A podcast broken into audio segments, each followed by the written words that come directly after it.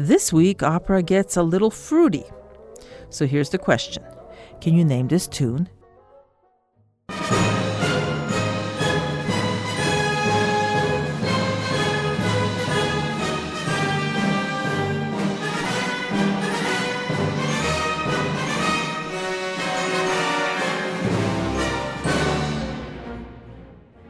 This fruity little tune comes from an opera composed in the beginning of the 20th century. Now, here's some trivia for you. This opera cost a mere $130,000 to launch, total. Talk about inflation in the land of opera. Today, it would have cost at least a million, if done properly. You can find the answer on Ether Game Tuesday evening at 8.